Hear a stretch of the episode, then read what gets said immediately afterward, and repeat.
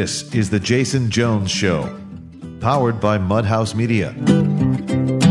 Now, here's Jason Jones.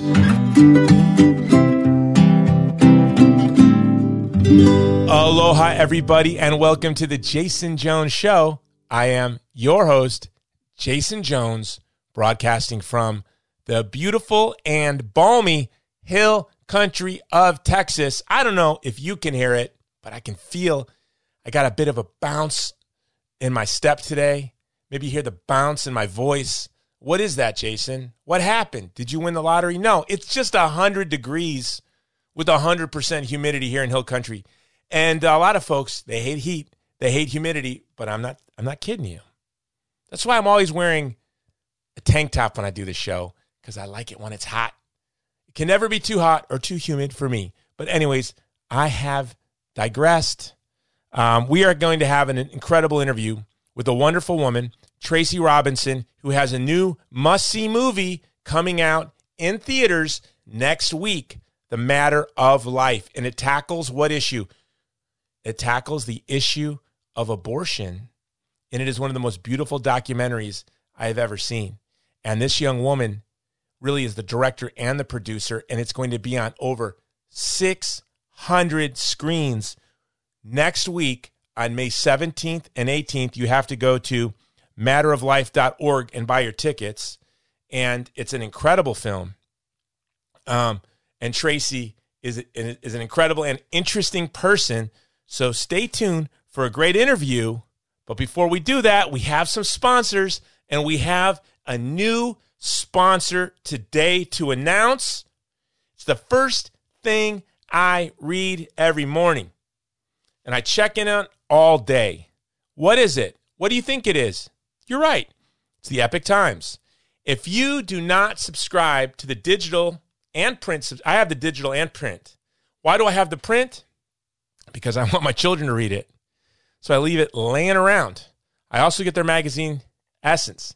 I leave it laying around. Why? Because I want my children to read it, and they do. You need to subscribe to the Epic Times, the best source for news in the world. And to subscribe, you just go to their website, ireadepoch.com, ireadepoch.com, or you can say I read Epoch. It's a big debate in the Jones household if it's Epic or Epoch. I mean, of course, it reads Epoch Times, right? But I think everyone just calls it Epic. But you go to ireadepoch.com, use the code Jason Jones you're buying pillows, it's Jones. You're subscribing to Epoch Times, it's Jason Jones. So you go to ireadepoch.com, use the code Jason Jones, you get 20% off. You need to subscribe to Epoch Times. Also, over there at mypillow.com, they got a buy one, get one free. Use the code Jones. My you get the Giza Dream sheets, the mattress toppers, don't think there's buy one, get one free on the mattress toppers. I should check. That would be amazing. And I would do that right now because it's a great product. But you get the Giza Dream sheets. Go to um, mypillow.com, use the code Jones. And as always, this episode is being brought to you by the Vulnerable People Project, standing in solidarity with the most vulnerable from the child in the womb to the children in the Nuba Mountains, to Chinese occupied East Turkestan with the Uyghur, to our shelters in Western Ukraine to our uh, safe houses across Pakistan and Afghanistan, where families are being sheltered from the Taliban. When you are a monthly donor to the Vulnerable People Project, you can know that you are standing with the most vulnerable people in the world. And we need you because the demand has become overwhelming. Just today, we had to buy another refrigerated truck for Ukraine that a religious order asked for uh, because they needed um, insulin and food. We're probably going to need to buy another one as well. Um, but go to uh, thegreatcampaign.org, become a monthly donor. All right, now it's time for my interview with the great Tracy Robinson on, our, on her film, Matter of Life.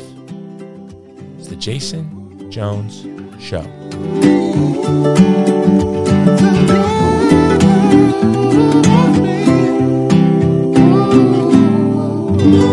Tracy Robinson, welcome to the Jason Jones Show. Thanks for having me, Jason. It is a privilege to have you on my show because I don't know if you know, you're someone I greatly admire. Thanks. And I'm having you on because Dinesh D'Souza has a new movie called Two Mules about how you stuffed the ballots at a film festival to beat my movie, Divided Hearts of America. That's a good one. Yeah. you beat me. a- look, look at how magnanimous I am.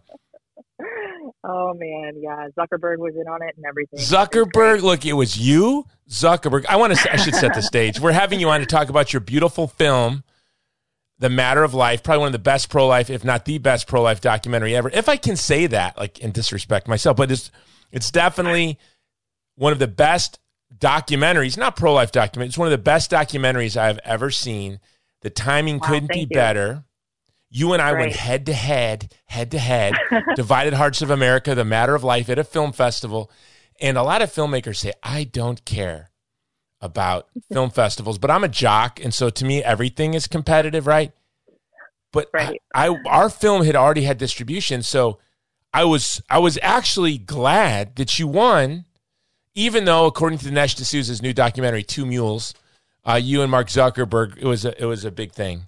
Uh, and I'm I'm a, I'm a big man. I'm going to look past it, but I was so glad that you won because I think that may have played winning the festivals that you've won and all the attention you're getting led to getting distribution. And it's hard to get distribution for a film like this, but God's timing could it even ever could it have been better? No, it's just, no, it's really, it's, it's really amazing. But I'm not surprised at this point because that's how it's been this whole time. Yeah, the the festival award, the won best documentary, won the Sanctity of Life award, and, they were gracious enough to give it an audience choice runner up. At this is all at Christian Worldview Film Festival. So those accolades really uh, sparked just some attention and led the path to getting distribution eventually. So yeah. and and and as you know, I don't know if you knew this going into making a film, but a lot of people don't understand getting distribution in a theater is a huge thing. You know, for every Right. 10,000 films, 600 will make it to a screen. Right. Yeah. And so we were really blessed to get on board and partner with Revelation Media to distribute this film. Um, we uh, met Mark Harper at the film festival, and he was really generous to knock on doors for us uh, and got a lot of doors closed.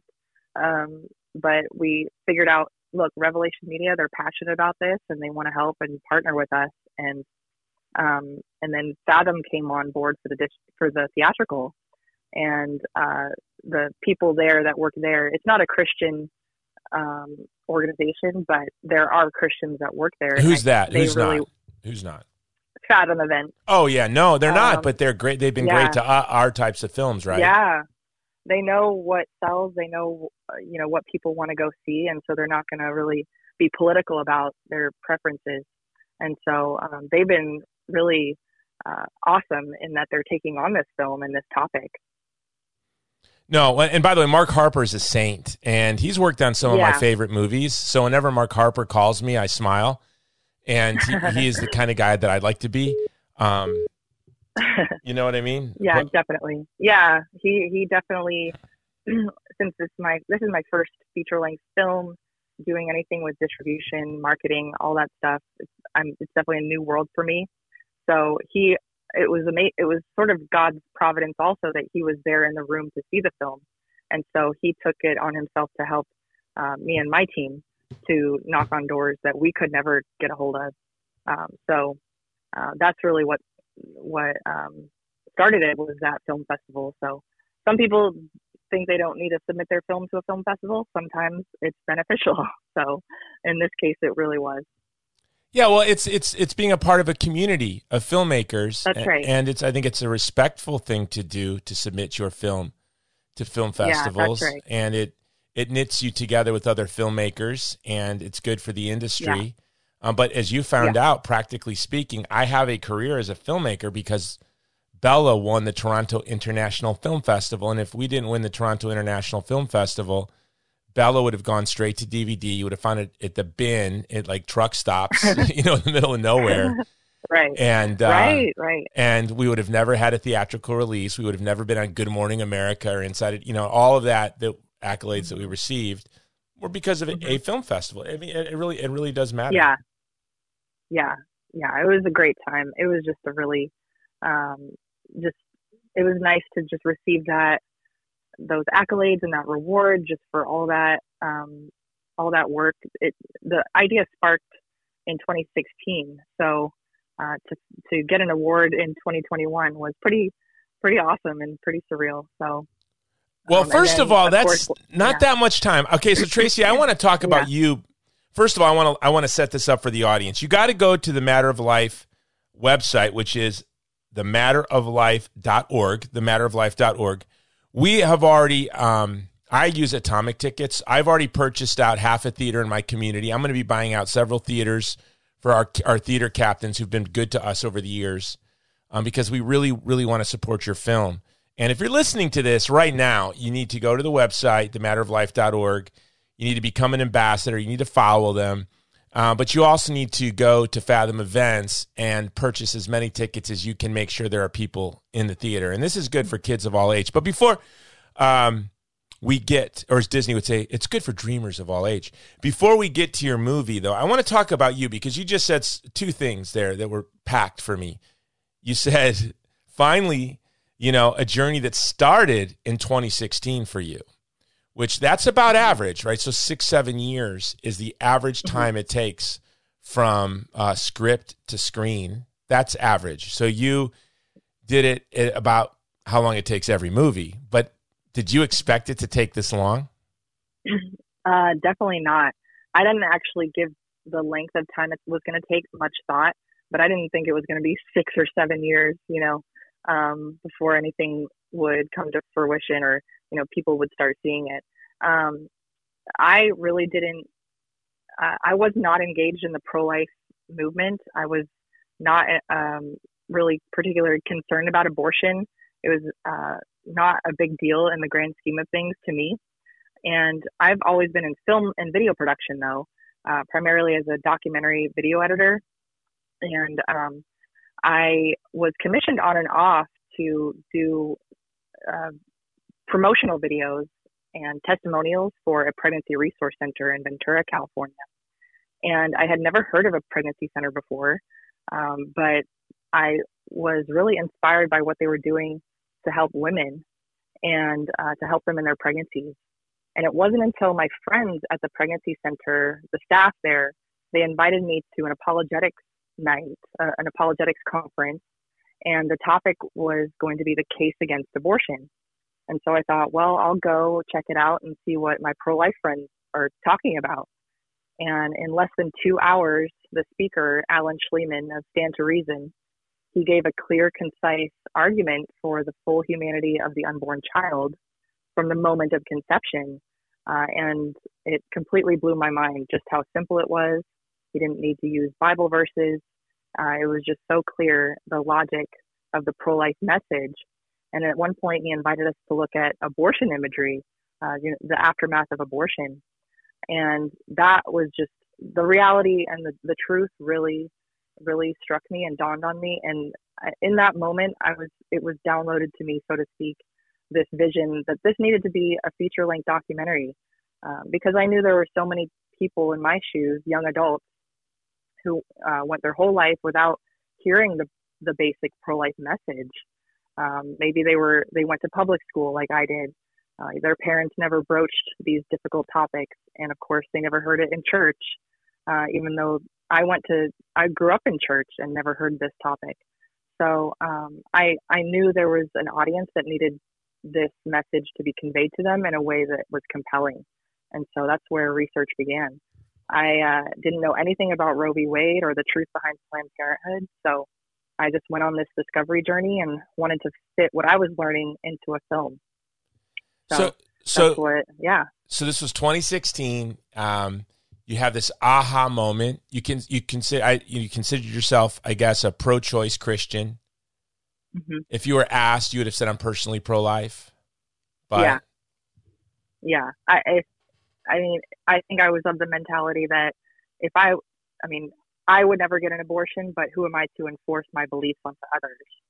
And uh, I couldn't imagine it ever being illegal. That's just that's just wild. You know, that was my mentality back then. That now, was, would, were, were you pro life for you just because I'm a Christian and we don't do those things?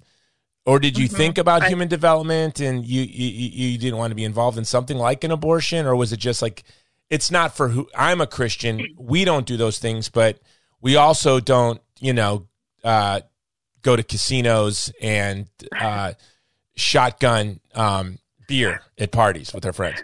Was it like that? Like, oh, we don't do that. That's not for us. Or was it, or did you think deeper than that? Yeah, that's a very good question. I don't think I gave it that much thought, to be honest. Um, I think I maybe always knew I wanted kids, or and or it's just not something that Christians. We know that God values life, and so that's you know, I just knew that it wasn't an option for me, or um, thankfully, I was never in that situation to have to make that choice. Um, but I think I was in a, a, a, very common shoes where people just don't give it that much thought, um, really, until they're in that situation. Uh, they don't, they're not challenged to think deeply about this issue, and so that's really, really where I was at. Now, when you were making these videos for uh, this pregnancy resource center, did you early on were you making these just thinking you were telling great stories about a, an organization that helps women who want to choose life? Did you even understand that it, this was in some way this pregnancy center involved in the abortion debate? Yeah, I I knew that they were pro life. I I loved what they were. I thought it was just beautiful, like uh, redeeming, you know, rescuing women out of crisis and allowing them to uh, choose life. You know, how can you argue with that? How can you be against that? Although there, as we see in the news right now and in social media, there's a lot of people that are against that. But um, I was just being inspired uh, by what they were doing. And then I was also intrigued by they had a post abortive Bible study for women. So women who've had abortions in their past, uh, they were they had this program where they can come and and find healing uh, in in the in, it was a Bible study, so they just found healing in the scriptures and the Word of God.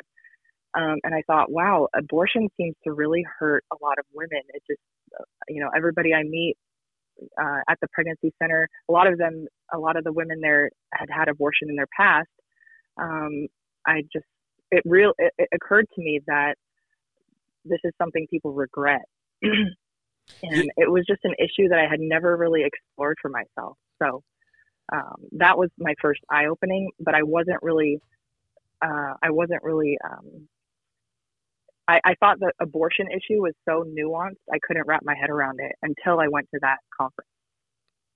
Interesting. Well, you know, one of the statistics that was most striking to me, um, and I took so many, I'm looking through my notes, like, oh my gosh, I'm, I rewrote your script, I rewrote the whole thing out. But one, one of the statistics that kind of slapped me was only seven percent, seven eight percent. I think it's it's at seven or to eight percent of Christian women who have abortions tell anyone. And that yeah. was that. I think that was a, a, human coalition study. I forget, but it was striking to me, or maybe CareNet. Mm-hmm. But it was striking to me that so many of our friends have had abortions, are having abortions, but they're never going to tell anybody. Mm-hmm. Right. I think that, and I've learned that more and more as I've promoted this film and shown this film is there's even people in pregnancy care organizations working on the front lines, uh, you know, helping women and rescuing babies, but they're, you can't go there with them. They, it's a, their past abortion is a secret and it's their secret. Um, uh, and to confront it would just be to maybe reveal their shame or their um, it, it, would just be un they can't deal with it but um, i think there's tremendous healing in what i've experienced with um, mother or um, women who've seen this film who've had abortions in their past there's uh, just this excitement that they have they're the, some of the biggest advocates for this film um, because they recognize that uh, this film is a way to prevent uh, the pain and the regret they have had because there's education in there and there's um, you just get a you get your worldview completely transformed with this movie. Um, you know, you can't unsee this movie. So, um, and then of course it's empowering. That's the feedback that I've gotten from women who've watched this. Uh, they're they're suddenly empowered to talk about it and to tell other women their experience. Um, Annie Tang Humphrey of, Sa- of Save the Storks, COO of Save the Storks, uh, when she first pre-screened this movie, it really emboldened her and inspired her to share her story with uh, a women's conference. And there were women that came up to her who had been hiding, who had been a secret for 50 years that they've had an abortion. They've never told anybody. Um, and you could just sense the tremendous release that people had that they could finally talk about it. Um, so the more people are are uh, open and honest with their story, the more that allows others to be open and honest and um, and give them the freedom to get that off their shoulders. And there's just, just tremendous forgiveness uh, in the person of Jesus Christ, and people have to remember that um, that this is not their burden to carry. Um, you know, that's for Christ to carry on His shoulders on the cross. Yeah, I mean, the pro-life movement is driven and led by uh, women who've had abortions, right? Just not addled by their yeah. pain and and not wanting to see other women Absolutely. suffer similar pain and Absolutely. something um, that's with, the, the, subtlety and beauty of the language um, and the voice of the narrator is so so beautiful. Um, but when you going back to post-abortion, what's incredible is I feel like everyone in my life has been involved in abortion directly, and so you, we don't want to diminish what abortion is, right? It's the intentional direct killing right. of an innocent human life, while at the same time, uh, our young people or all of us have been lied to by our religious leaders, by our political leaders, by our judges, by the media, and so in a way, it's it's not a personal sin. It's something that we've all together corporately participated in. Yet, the women are left alone to feel the pain and suffering of what is really the fruit of all of us. Um, our, our sexually permissive culture, um, you know, the, the courts lying, religious leaders lying. So the young woman goes in, has the abortion, and she's being cheered on through the door of the abortion clinic. But when she comes out for the rest of her life, it's something she deals with alone. Right. And um, that's just the story. That's just the story that I hear over and over and over again is uh, she feels that she had no other choice, and that's often the the there's a the film breaks down statistics and um, it surveys just what women were feeling at the time that they had to make that decision, and 60 over 60 percent of them felt pressure, and um, I think that it's so important to uh, connect women with resources to make sure that she knows that they're there in her community that there's other options for her. There is support for her. And so that's something that this film does is we we show the beautiful resources in the pro-life community, in the pregnancy help world. Um, you know that we um, debunk that argument um, that pro-lifers don't really care about you know the baby after after the baby's born um, because the we are serving that woman um, so you can't tell us that we don't care about women because uh, we're serving her in her time of need and we're um, we're allowing her to choose life for her son or daughter. You know, that's a very empowering choice. Um, and so the, the movie sheds light on that. Um, and I just want people to walk away with not only the education uh, of what of when human life begins and why we should care about abortion, but also look, there's hope and there's ways that um, you can get involved that makes a difference. And so, no matter what you've experienced in your past, um, you can turn it around. God can turn it around and use that for the good of you know the good of others to rescue others. So. Yeah, your film changed my mind on on something. You know, I've always kind of said tongue in cheek, I don't believe in pro life apologetics, and hmm. and what I mean by that is, you know, the pro-life movement, just like the abolitionist movement and the and the movement to end de- legal desegregation in the United States, uh, came out of the church.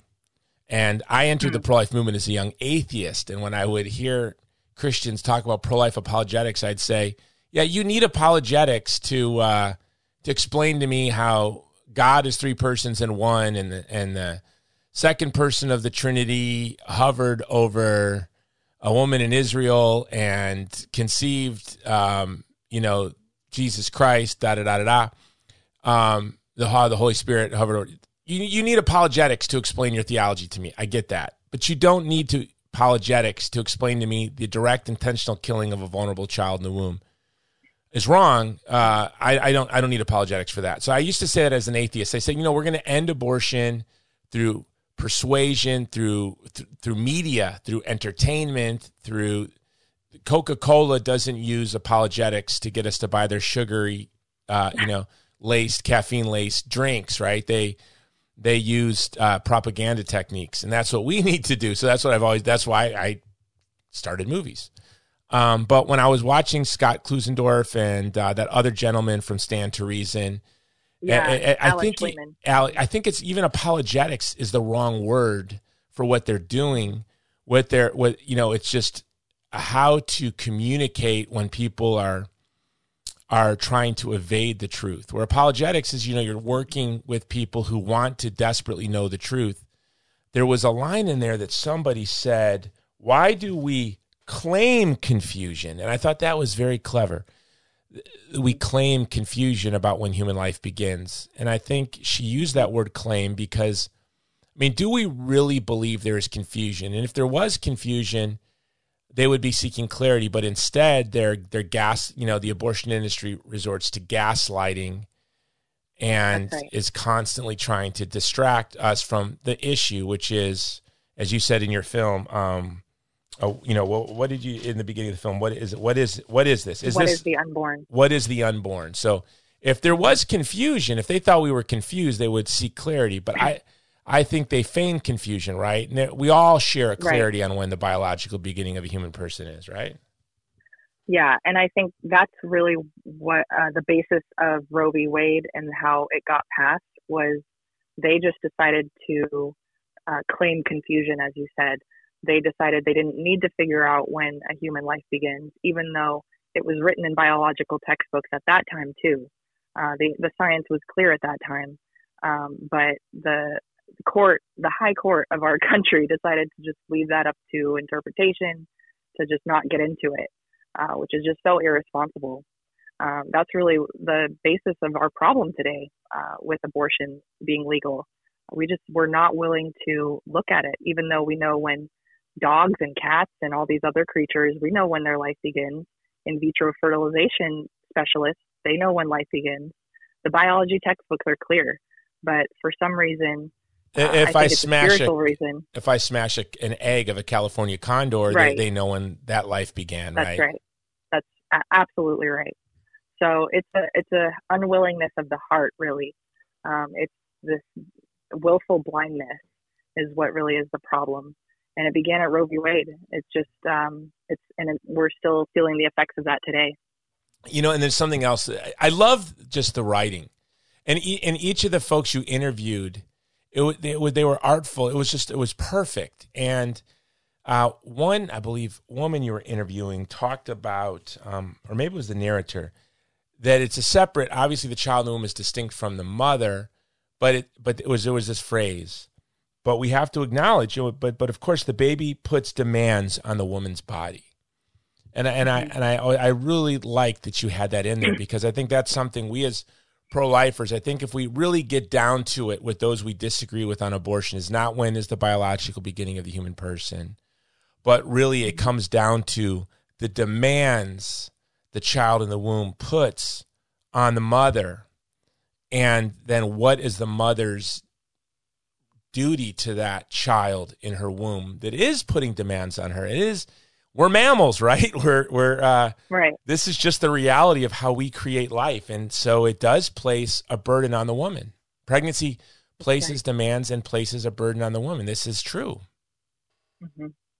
Yes, I I was really adamant about the voice of the documentary being uh, compassionate to the other side, to people's reservations about abortion or their concerns about abortion you know, there is legitimate concern about her rights and there's a legitimate concern about her body. uh, because we've heard these euphemisms all you know all our lives. Um, those are things that we we worry about. So, and I didn't want to to just say, oh, it's not her body, it's the baby's body that we're killing, um, without leaving the mother out of that equation. So, um, yeah, we we say that of course the mother's body is very involved in that pregnancy. Um, so we didn't we didn't want to um, ignore that fact, but there is another body involved at stake here, and so um, that's what I wanted to open people's eyes to to kind of unravel this issue instead of beating them over the head. Yeah, because that's I think that just gets down to it.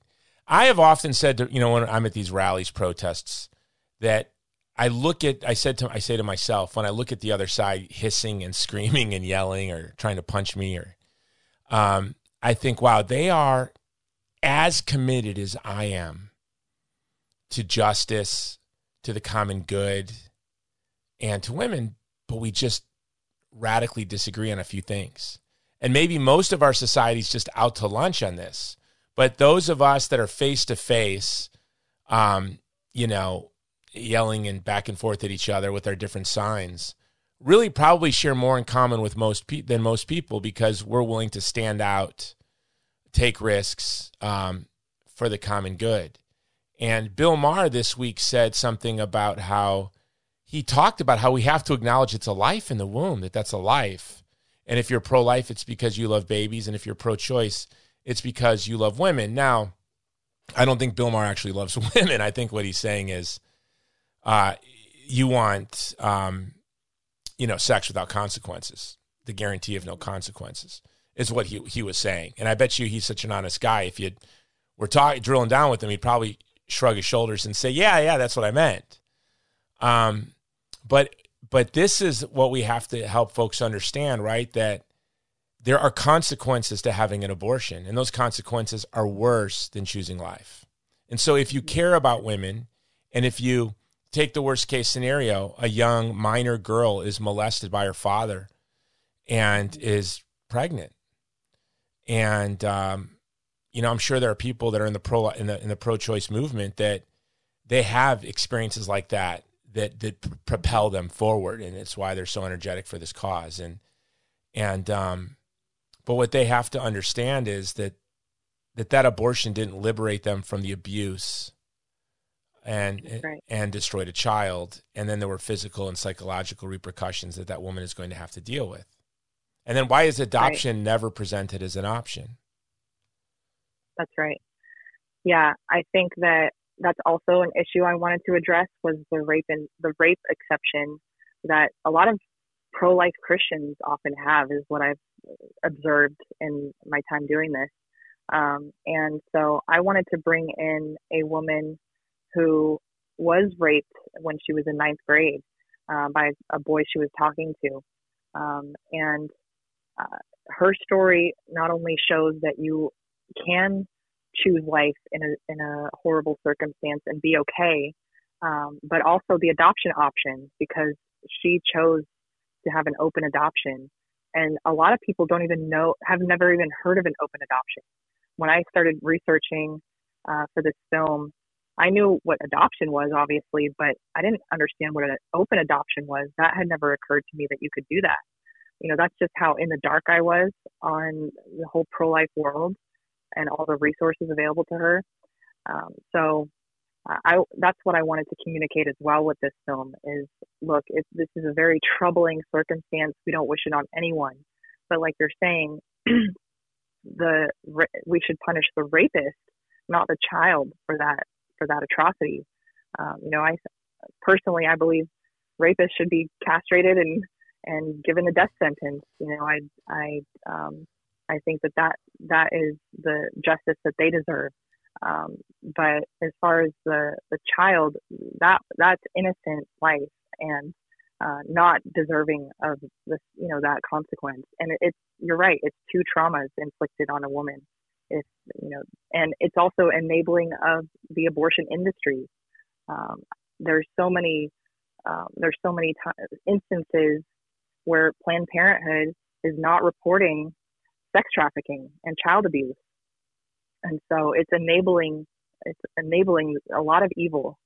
Um, so, but with the film, I I didn't want to not address this race issue because that is probably the most common um, excuse or a common concern that people have about abortion and getting abortion. That's what I loved about your film. It it it seamlessly weaves together almost every issue. I don't think anything is left out. And uh, what else? What I really liked about your documentary was its covering of this progressive, the surge of progressive activists into the pro-life movement. In many ways, they're reanimating the pro-life movement, and they're the most activist and active element of the pro-life movement, which probably sets surprises some people. I was just at the Supreme Court um, when the um, when the Supreme Court uh, brief was leaked. I went straight to the Supreme Court for my friend's uh, viewing from her wake, and I was it was you know led by and the only activists I saw there were progressive, and by progressive I mean trans activists who are pro life, LGBT pro lifers. Um, Terrisa Bukovinac, who's an animal rights activist, anti abortion mm-hmm. activist. And at one point, I heard some of the police officers staring at both sides of the protest, and they were confounded. They said, Who's who? Well, we can't tell the difference between the two sides. They were really confused. Um, were, was it surprising for you to discover groups like uh, Terrisa Bukovinac and her friends? Absolutely. So that was one thing that inspired me when I first heard the pro life message from Alan Shlemon was that he didn't need to use Bible verses. And I thought, hey, I could this movie could be communicated to everybody. Uh, this is a message that everybody can hear and learn the truth about. And then in my research, um, I discovered secular pro life and feminist for life. Um, and then eventually down the road, I met Terrisa at a conference and um, she founded Pro Life San Francisco. And now it's um, the Progressive Anti Abortion Uprising. but these people were, uh, Terrisa, especially in, in her tribe, they are so passionate. They know that this is violence, violence against a, a victim they recognize the truth and the reality, and they're some of the most outspoken people on this issue. Uh, and they're inspiring the Christians. You know, Terrisa is featured in the film, uh, and Pro Life San Francisco is featured in the film, uh, just to make the point that do you really need to be a Christian to be pro life? And the answer is no. Um, so look at all these wonderful people making their voices heard. Um, so uh, the target audience uh, for me is actually Christians um, I want to point that you know to look at Terrisa as the example. Look, we need to we need to really uh, get on the front lines on this issue because it is so important.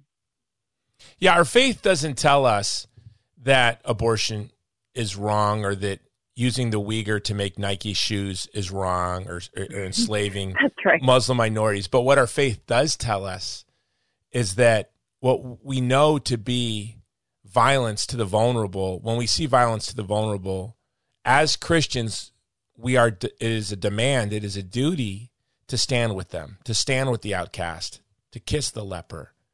Um, right. And so, no, it's not our faith that tells us that it's wrong. Of course, the pagan Greeks understood um, the Hippocratic Oath, you know, before the gospel of Jesus Christ condemned mm-hmm. abortion. Um, and even yeah. before the New Testament was compiled in the third century, I think the oldest extant document of our faith is the Didache, uh, which were notes, I believe, of um, like a little catechism that Peter's students put together. And there it clearly forbids abortion. And it wasn't that Jesus said anything new about biology, it's that they knew that abortifacients destroyed a life in the womb and that that was to be rejected that was to be opposed. So yeah as christians we're just compelled uh, you know we're compelled to stand with the outcast. We're compelled to serve the vulnerable. We're compelled to stand with the widow with the orphan with the child right. in the womb with the uyghur. Um, but you don't have to be a christian to know that it's wrong to destroy the most vulnerable member of the human family. That's right. Yeah, the like Terrisa and you know the the more left leaning active pro life activists, You know, they recognize this as discrimination, and it's just such a practical way of looking at it because it is. Um, it's victimizing a segment of the population that has no voice and no rights. Um, and yes, as Christians, I, I, agree with you. We can be the hands and feet of Jesus on this with the abortion issue, and that's why it's so disheartening or sad that many churches aren't engaged on this issue, on this issue of abortion, um, because it's such an opportunity to love such a huge um, segment of their of their congregation. You know, four in ten women who've had an abortion in their past were churchgoers in the month they became pregnant. That was a huge epiphany to me when I learned that. Um, so yeah, like you're saying, we have this opportunity to to love people um, and to rescue people that can't rescue themselves, to be a voice for the voiceless. Um, Christ came and rescued us when we couldn't help ourselves. And so we can model that when it comes to pro life work. Yeah, and it's sorrowful, isn't it, that we as Christians, you look at, um, and I, and I, maybe I'm going on my own personal little tangent here, but I see a direct line from Roe v. Wade to our catastrophes in our foreign policy, like abandoning Afghanistan. Um, huh. You know, just this week now, women are, are were ordered to cover themselves head to toe with not without their, their eyes cannot even be seen. Um, and we are as a country are silent. Uh, we are silent on major American corporations like Nike partnering with slave labor, using slave labor to sell us their crap in our box stores. We're we're we're we're blind to that. And I really, maybe I'm naive, but I think if there was no Roe v. Wade, there would be no market for Uyghur slave products in the United States. We wouldn't have just turned our back and skipped away from Afghanistan knowing that that country would collapse into hell on earth. And so I think it's linked. And then I, we as Christians, we have learned abortion has taught us maybe the wrong lesson. And it's taught us to stand away, stand away from those controversial, stay, st- step away from controversial issues that may get in our way to share the gospel when really that is sharing the gospel, right? Can you imagine telling Jesus, don't touch that leper? No one's going to want to come hear you. You can't go near lepers and think people are going to hang out with us. People are going to stand around and listen to you talk when they see you touching lepers all over town. People are going to flee from us.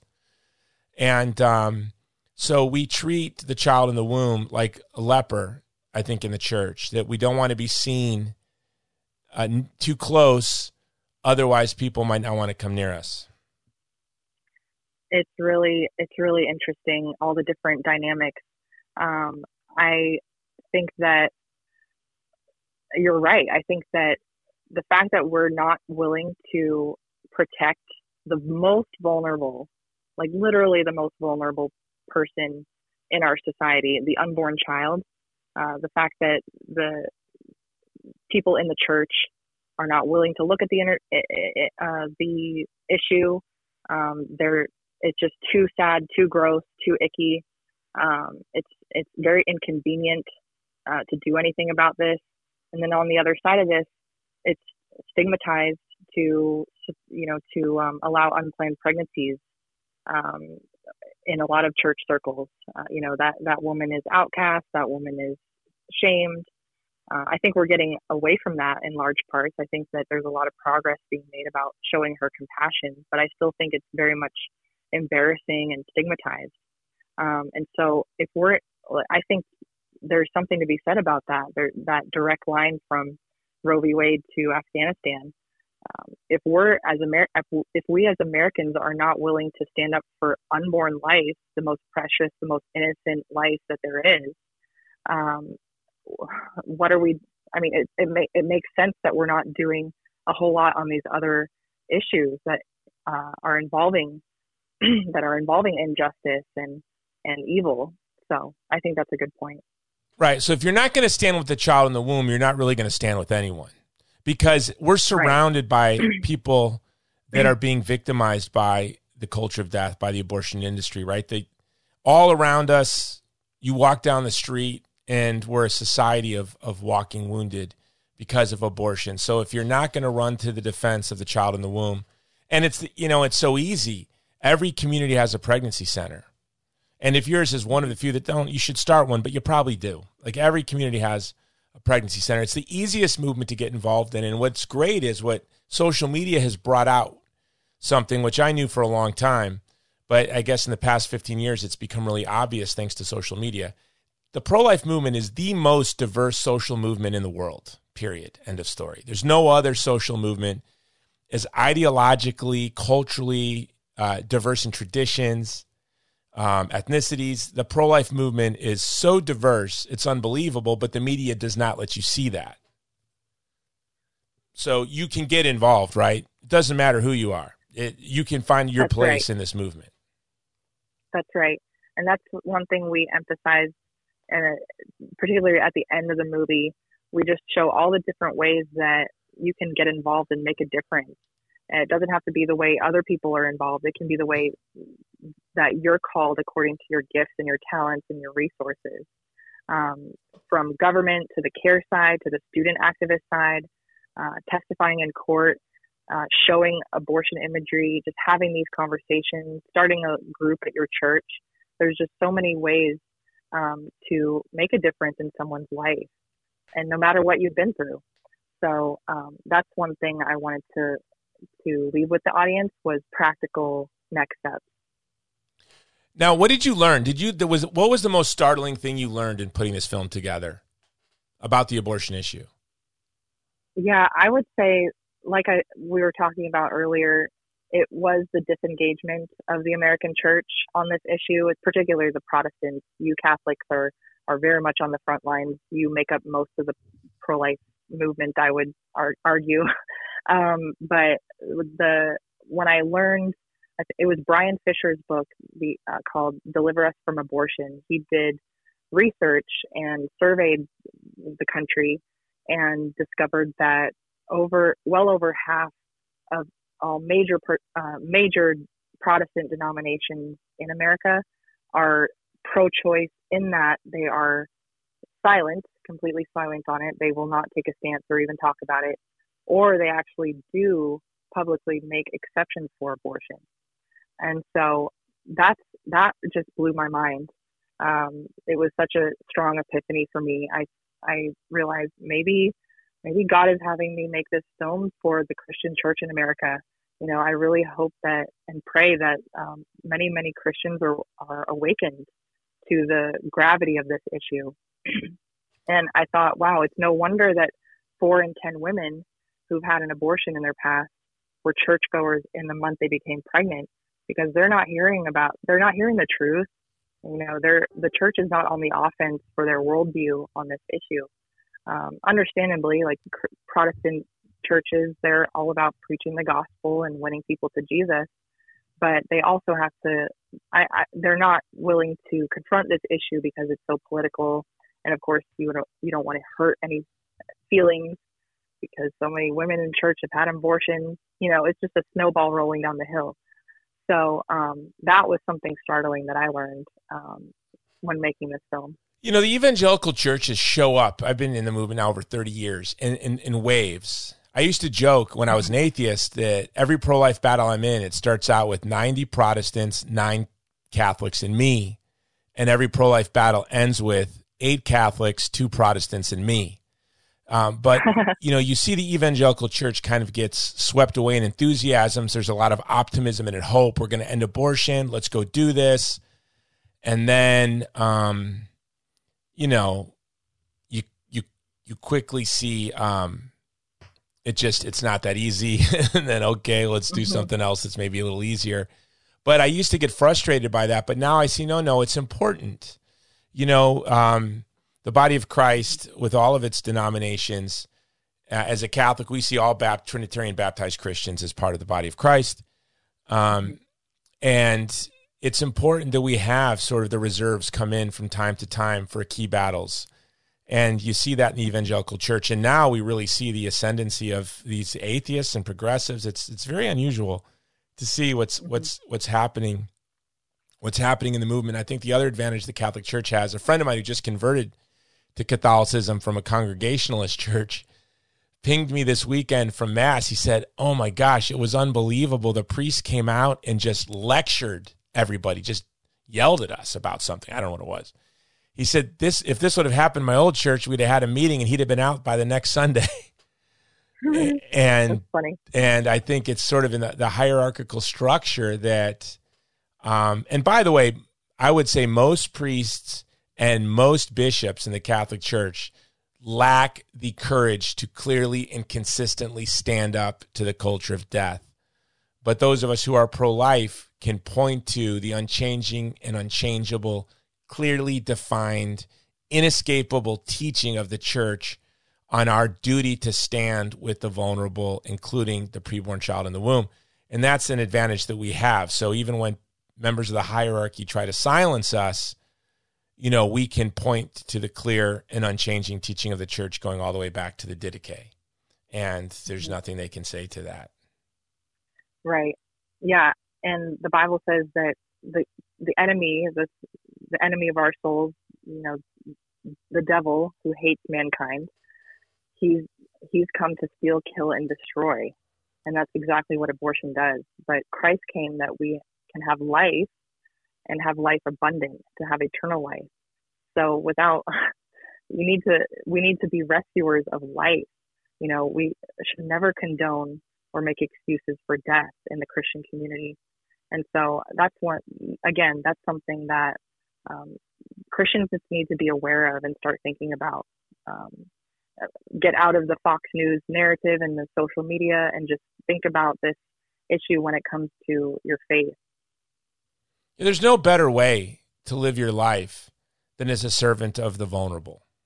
And one day we're going to become vulnerable. I hope I become vulnerable and just don't get hit by a bus.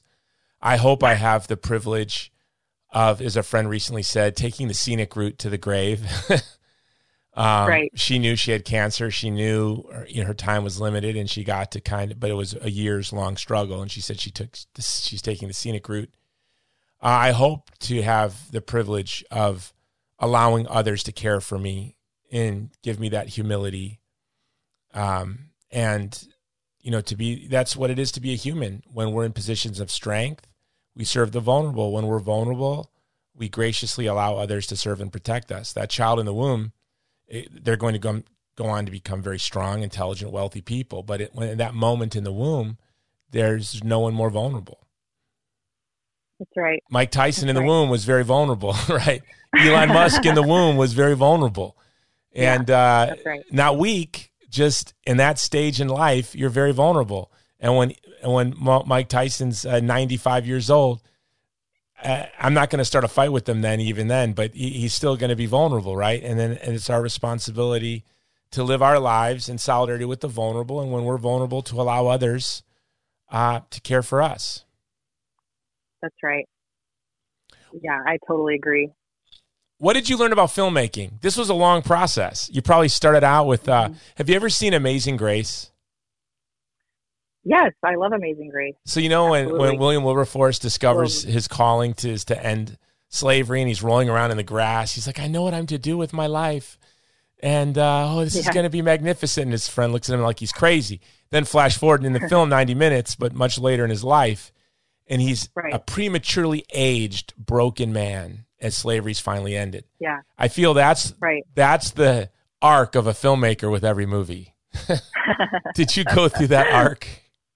Absolutely. Um, I it, it took a long time because I was just a new filmmaker. Well, been in film and video production primarily as an editor, but in terms of distribution and marketing and putting together a film, particularly on this topic, uh, which was quite a bold choice. It was just kind of a stupid and crazy choice to um, take this topic on as my first film. Um, but it was that was the vision, that was the idea that kept staying with me.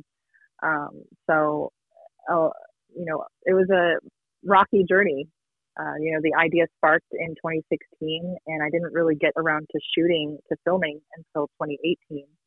And I was working full time editing, uh, you know, and um, trying to sustain energy for a full time job and paying the bills and everything. Um, but also had donors along the way that that put faith in the vision and um, believed in me at least as a person uh, so they were gracious enough to help me. Um, but yeah, it was uh, it was a learning experience all the way through. I learned a lot of of what to do and what not to do for next time. Um, I think that it was really God's orchestration and God's timing and His provision. Um, when it felt like I could not move any further, there was no funding, there was no money coming in. I didn't know how to get funding. He would provide the ways, and then I, it would confirm to me that okay, this is still God's thing, not mine. Um, so there were many times where I felt like I'm not giving up. I don't feel like giving up, but I don't see how I can move forward. um, so it was never like, oh, forget it. I'm I'm moving on. It was just uh, I I need to move on, and I don't know how. Um, so, but in hindsight, it was all for it was all his you know his orchestration and his providence. And one of the biggest challenges in the beginning was getting people on board to work with me or or film or be on camera for this movie like I said, I'm an unknown director, unknown filmmaker, and so, and of course, extremely difficult, sensitive topic. So people did not trust, you know, rightly so. People didn't trust me to handle it, or they didn't trust me enough to be on camera. But I had a lot of people, people, call me to like vet who is this person. Are they one of us? Yeah, Do you sure know you them? Do you know them? Are they one right. of us?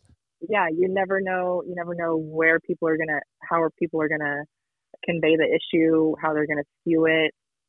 Are they undercover for the pro-choice, you know, for the abortion industry? You never know. Um, or maybe they're not going to do a great job. You never know. So um, it really took some just willing candidates in the. Did you have pro-life leaders that said no? Um. Yeah. I yes, but it took me having the people that said yes, showing them who was on board, then they would eventually say yes. So if I got these people on board, they were on board. It was kind of like, okay, you have these other speakers. Okay, I guess I'm willing to go on.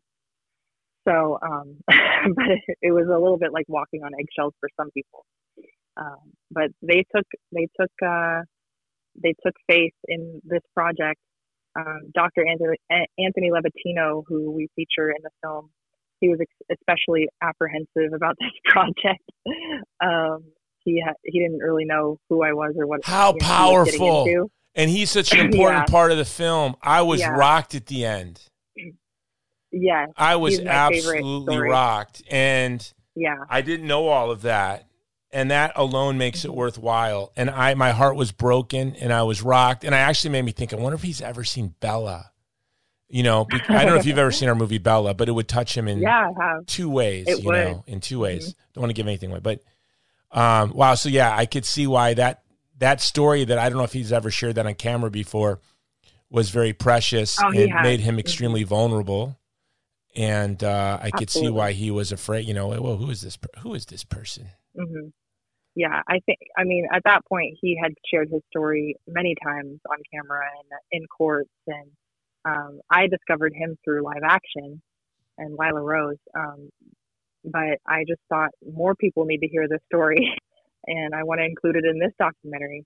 Uh, and so um, I think that, yeah, he, I mean, he just did wonderfully. But when he showed up, he was he told me very straight that he wasn't sure. He just had apprehension about what this is all about or what this, uh, the legitimacy of this movie.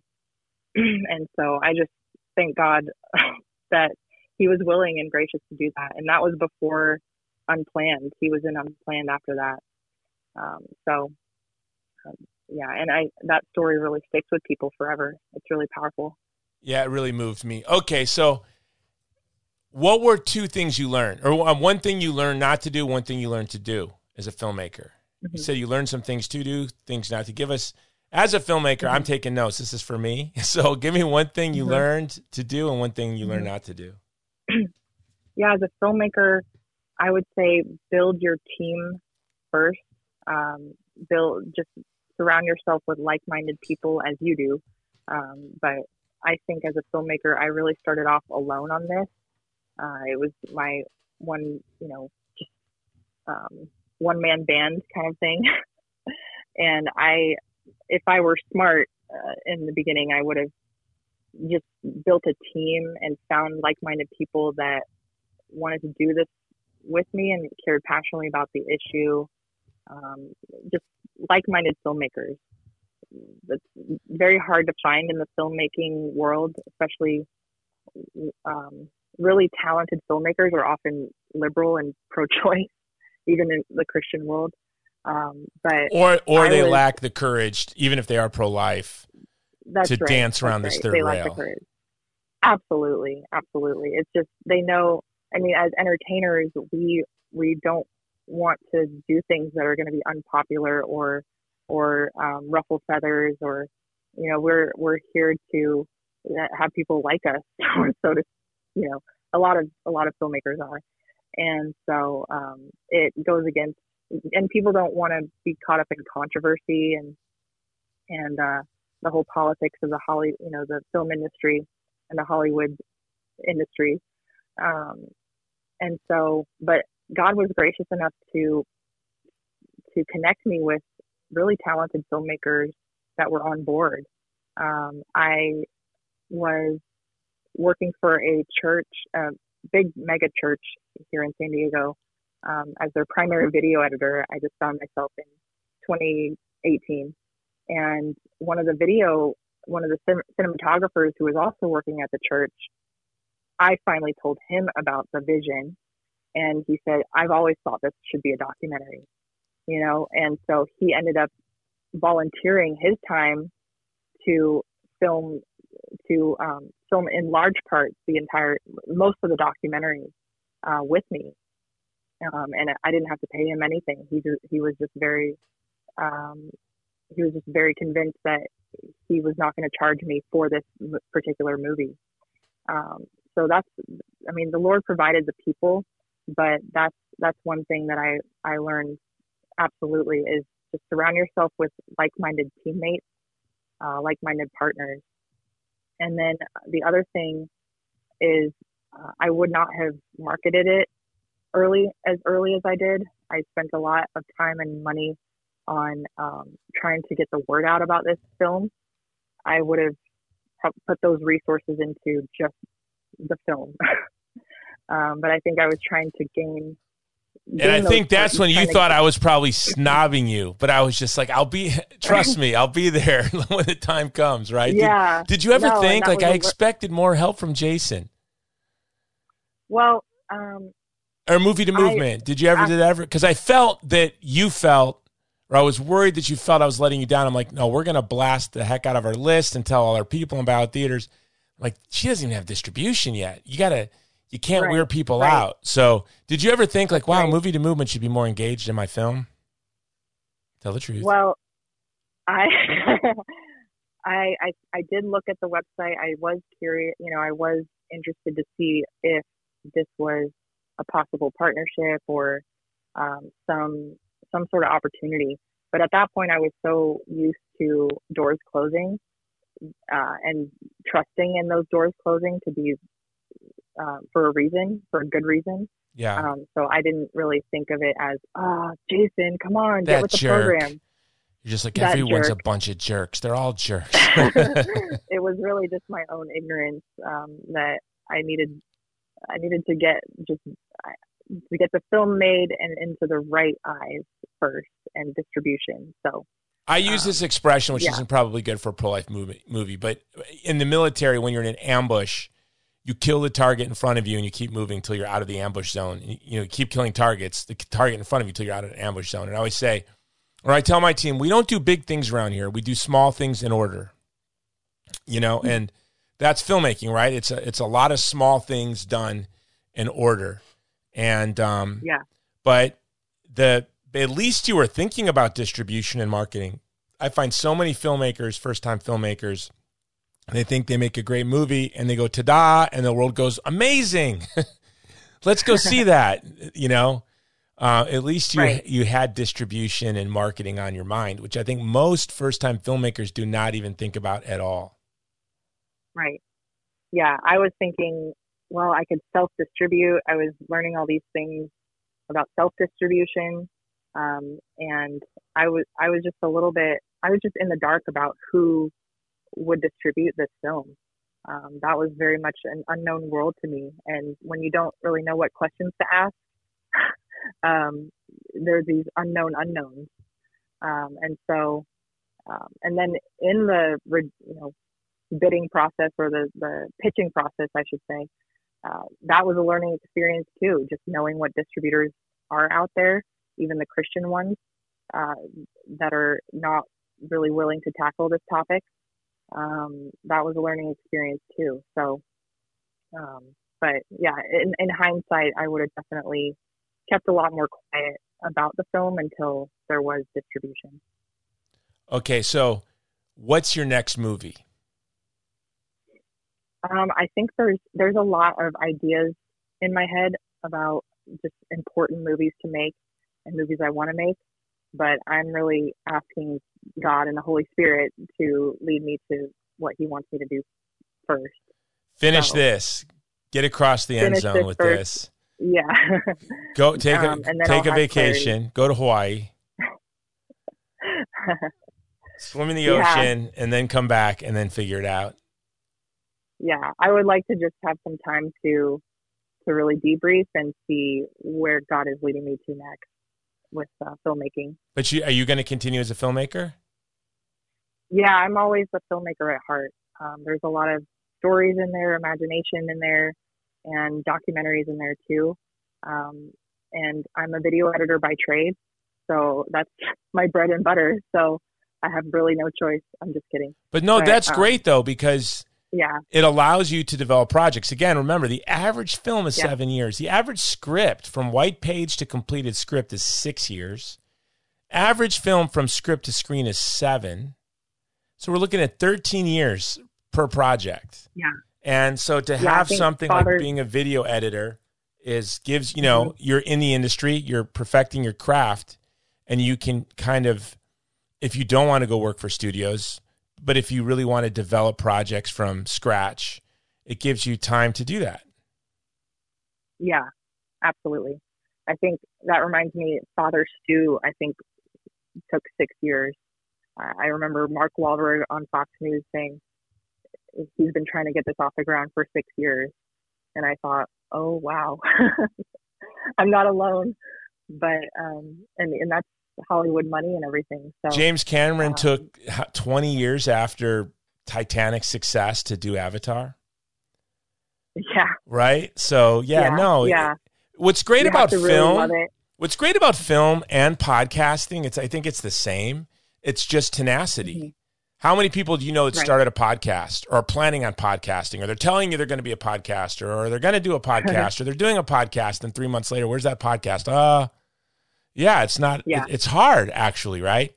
That's why when I did my show, I said my show is going to be consistently inconsistent. I'm going to do it when I can, and I'm never going to stop. But I travel a lot. My work's crazy, but I have a lot of beautiful, interesting friends that I want to share with the world. There's a lot of ideas I have I want to talk about. I'll just do the show, see what happens, and um, and so now we're going a couple years. And last week we were in the top 100 podcasts in the world. That was kind of cool. I just got the crazy. The report today, awesome. a little weird. And and making movies, I tell people to be a producer. Now you do everything. That's something I noticed when the credits rolled. I'm like, wow, she did it all herself. um, you know, but I'm a producer, and as a producer, the only skill you need. This is what I tell people. You can disagree with me. I say you just need to be shameless and tenacious. If you're those two mm-hmm. things, you're going to make a movie and a team builder. It's you have true. to you have to I because I have no talent, none. Not in my pinky toe. I have to surround myself with very talented people. Then I have to be shameless and mm-hmm. goad them into disaster. You know, when you ask people to make a pro life film, especially if they have had a career before, you know, you're asking yeah. them to roll the dice with their future. I'm willing to do that. Right. And um and you just like you I, I watched you, by the way, I watched you the whole time. And I said, okay, Aww. I watched you. I was paying attention. I'm like, is this girl going to quit? you know, we had COVID. we had it all, right? we, we had it all. Like you had every, like we had two movies very similar moving forward at the exact same time. And that was one of the reasons why I didn't, I was kind of standoffish with you is I didn't want you to look at my film if I saw your film, read your script, and accuse me of stealing something, you know? And Yeah, uh, so sure. I, I had to be very careful. But we had two similar films going forward at around the same time, and we had all the same obstacles. And I've been through this before, so I know. I know the deal. I know, you know, we're going to get punched in the nose. It's going to be one headache after another. Uh, I've been through the the William Wilberforce rolling around in the grass. We're making a movie. It's going to be amazing. To like, I'm dying young. Um, but but we made a movie. sprouting up all over the place. Yeah. Yeah, I've, so exactly. So I've been through it. I was watching you. I was like, okay. And after our film was completed and released, I watched your film and I told you I loved it. And then, um, but I, I, I- I was watching the distribution struggles and I said, will she, will she quit? And by God's timing, by God's grace, your film is coming out at exactly the perfect time. And why I think it's so perfect next week, May 16th and 17th, um, why I think that's the perfect time is it's probably exactly four weeks to the day of when the um, the Roe will be reversed, and there's a lot of people trying to divide us as a country, and um, what will keep us united as a people is reason and truth and charity and thoughtfulness, and that's what your film presents. It's thoughtful, it's charitable to b- both sides. Uh, it's very reasoned and very clear. It doesn't leave anything on the table. You don't run from the hard issues. And so this is the type of film that I want everyone, you know, everyone needs to watch pro life, pro choice. And, and a lot of pro lifers get mad at me for using that. But look, I get mad when they call me an anti woman or whatever they call us, right? If they want to call themselves that, I'm going to call them that. Um, Mhm. so I want everyone to watch this film. And uh, I think it's just the perfect timing. And I hope you have a big May 16th and 17th, which leads to uh, multiple releases leading up to um, and through June. Yes. Thank you. I really appreciate that. Praying for that. Uh, we need to fill the seats. People need to come, even if you know everything there is to know. Uh, you're staunchly pro-life and unapologetically pro-life and don't need to hear the information again. Please come and fill, help fill these seats. Tell the world and tell the theaters that this is so important. The abortion issue. Um, this is a this is uh, also a great film you can bring for your friends and family that are on the fence or maybe even they're they're pro-choice. You want to bring those people that are not going to be antagonistic against you, but um, they're willing to to be changed. They're willing to be educated. Um, so please come out um, for May 16th and 17th and just make your voice heard with this with this film release. It's a really powerful message. Yeah, and to your point about like knowing it all, like I'm sure people will say, I don't need to learn anything new. I I feel that way too. I've been in the movement 32 years. But just because you think, or I think, we think we know it all, what we have to acknowledge is we don't know how to communicate to everyone perfectly in a very persuasive way to everyone of every tribe all the time. I mean, that would be no one. No one could admit that. And what this film does, what it did for me, is um, I, I think it gave me some new ways to communicate to folks what I already know in a way that would be more persuasive. And so, yeah, if you're sitting, there Oh, going, that's good. yeah, I, I know it all. Well, yeah, maybe, but do you know how to Mhm. do you know how to communicate what you know in a way that's very persuasive? Um, and to everybody, right? No, of course not. N- Mhm. none of us do. Mhm. Uh, my degree, I went to college and got my master's degree in communications to learn, study propaganda theory, to learn how to persuade people more efficiently. Um, Hmm. and and I'm always learning, right? And and it really has to do more with empathy to know where people are really coming from, and they don't people don't tell you where they're really coming from. So one has to be very thoughtful and very humble, and and we can learn. And I learned a lot from this film. What I learned most was I think it's going to give me new ways to try to communicate in a, in, in a way that's more thoughtful and persuasive.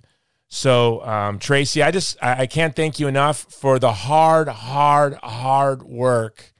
There's I don't I mean making a movie is a really hard thing. Distributing a film is even harder. And you've made a beautiful film. It's going to be on over 600 screens. Is that correct? Yes. Yes. Very exciting across the nation. Yeah. And people can go to matteroflife.org um, not .com, but matteroflife.org to um, go to that link, the ticket link, and look for theaters in their area. Or they can go to fathomevents.com. But yeah. So is it Matter of Life or The Matter of Life? Either one. Okay. So matteroflife.org. And I say buy as many tickets as you can. Like I love hosting people to the movies. And it's just a great thing. And so if you can buy at a theater, invite your entire Knights of Columbus council, your all your friends and family, bring your young people. How young would you say you can bring someone to this? I recommend age 12 and up. 12 and up. Got it. I think that's good. I think that's what we're doing. So my kids 12 and up are yeah. coming and we're and and I'll send an email out to my church community saying we're going to buy out as many screens as we can get.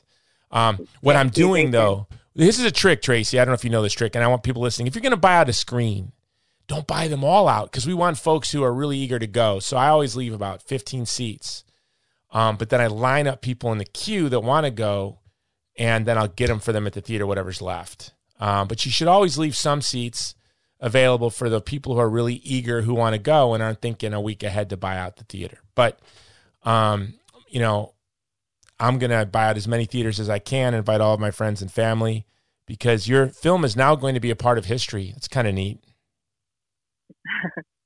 yeah, I hope so. I really hope it has that ripple effect and that impact.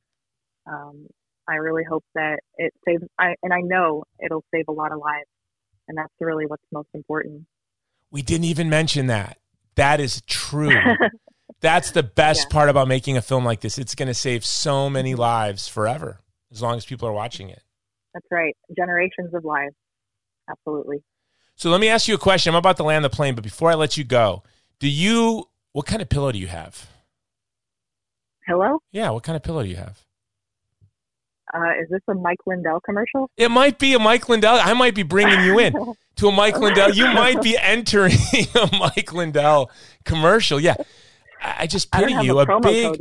I well, my promo code is Jones, and so if you don't have my pillow, you're a big shot director now. You have your movie in 600 screens. You're living the high life. You need to go to mypillow.com, use the code Jones, but but because it's buy one get one month, you can get the Giza Dream sheets for you, and then your your you know your dad Father's Day is coming up. But I'm just saying, you don't have my pillow yet. That's unbelievable. I actually do have a my pillow, um, and this is not. You didn't pay me to say this. Um, I have one of those body pillows. Okay. it's just the, it's the best purchase I've ever made in my bed, in my bedroom at least.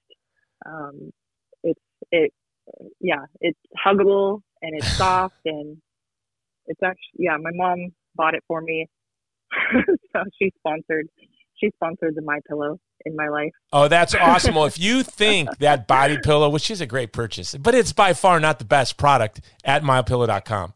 It's awesome, but the mattress topper is the best. So if you were on the mattress topper with your body pillow, come on, that's Nirvana. And then you have the uh, Giza Dream sheets.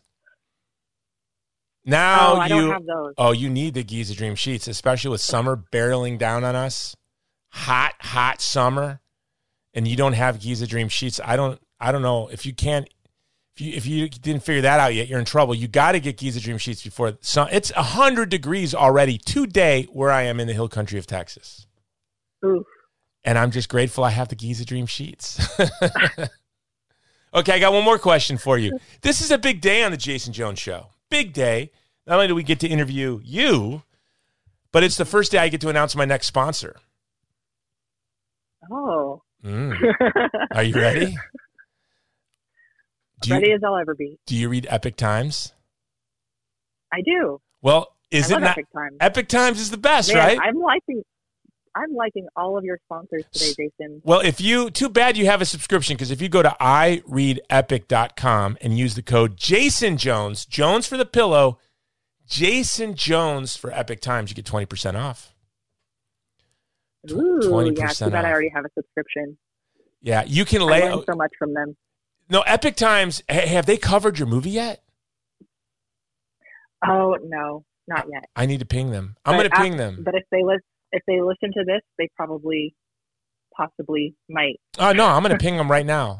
No, I am a huge Please Epoch do. Times That'd fan. I think they are the single most important news source in the world for those of Oh, yeah. us who They're want to huge. battle back tyranny, promote a culture of life. And uh, so I am like just communism. fight communism. You're the best, Tracy. yeah. So this is I'm going to picture you now. You're going to be sitting there with your body pillow, drinking chamomile tea, reading Epoch Times. There you have it. That's right. That that is a lot of my life. Is that that's the great life? You know, that's the great life. We have to fill our lives with beauty. And um And spraying beekeeper spray, but that's not one of your. sponsors. oh, do you want to share people with that little secret I shared with you? We should get them to sponsor the show. I know. Probably not a huge audience for this. I know. Yeah, beekeeper, beekeeper spray. Um, it helps laryngitis. So, and that recommended by Jason Jones, and it actually works. Yeah, it's what bees spray to keep their hives um, clean. Um, when you spray them, when you lost, I've you lose your voice completely. Your voice is gone. You can't talk. Da da da. Two sprays, your voice is one hundred percent back. It's amazing. Yeah, it Where was did- pretty cool. Where did you get yours? Sprouts, this uh, health food store. Right Yeah. on. Right on. Mhm. Well, now you know. Well, Tracy, I'm going to Yeah. land the plane, and um, Thanks, Jason. I'm going to ask people behind your back to go support your movie some more, and uh, call it a day. Thanks so much, Jason. I appreciate your support. All right, thank you, Tracy. Aloha. Uh, aloha. All right, thanks. Bye. All right, guys, what a great interview with a great director, producer. She produced her own movie, she directed it, she produced it. That is a big lift. And documentaries, in many ways, because the teams are smaller and you're dealing with real people, and if a documentary is interesting, you're dealing with things that are very um, uh, sensitive. Uh, what's the word I'm looking for? Intimate. And uh, so producing and directing a documentary, in my mind, is actually a greater challenge than a narrative feature film. And I think maybe many people would say, huh? That doesn't seem to make sense. The budgets are smaller, da da da. No, no, no. Because it's it's real stories of real people. And you want to and everyone has their side of the story. And so when you do a documentary, it's very challenging. So to be the director and the producer, that's a big, big lift. And Tracy did an, an incredible job. And I think because this is such an intimate topic, the topic of abortion, uh, it, it served her well being the director and the producer um, because then she only had to have her internal disputes with herself instead of wrestling with other producers. And what, what, what you get is one of the best uh, documentaries I've ever seen in my life. The Matter of Life, guys, now I'm serious. You got to go to their website, thematteroflife.org, and find out where it's playing in your community.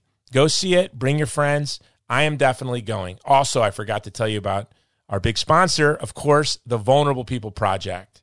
And it is our mission to stand in solidarity with the vulnerable, the most vulnerable people in the world, from the child in the womb to children with Down syndrome that are now in our shelters in Ukraine, to the families that we have in our safe houses in Afghanistan and Pakistan, uh, to the Uyghur community in Chinese occupied East Turkestan, 3 million in concentration camps. Uh, it is not hyperbole to say that the Vulnerable People Project is at the vanguard of defending those vulnerable communities. And when you become a monthly donor at thegreatcampaign.org, you are standing shoulder to shoulder with the most vulnerable people in the world. And I cannot thank you enough. This podcast has been uh, what has led to our, our a great increase in, in donations, and and it's what has allowed us to in the past year keep of 350,000 over 350,000 people alive through the winter in Afghanistan through our food and cold distribution, uh, and funded all of our evacuations. Just today, I bought a refrigerated truck for Ukraine. We now have ambulances in Ukraine, vans, trucks, uh, refrigerated trucks, and uh, they're hauling insulin and food all over the country. And that is thanks to you. Go to thegreatcampaign.org if that isn't you yet and uh, join the team. All right, until next time, it's the Jason Jones Show. This has been The Jason Jones Show, powered by Mudhouse Media.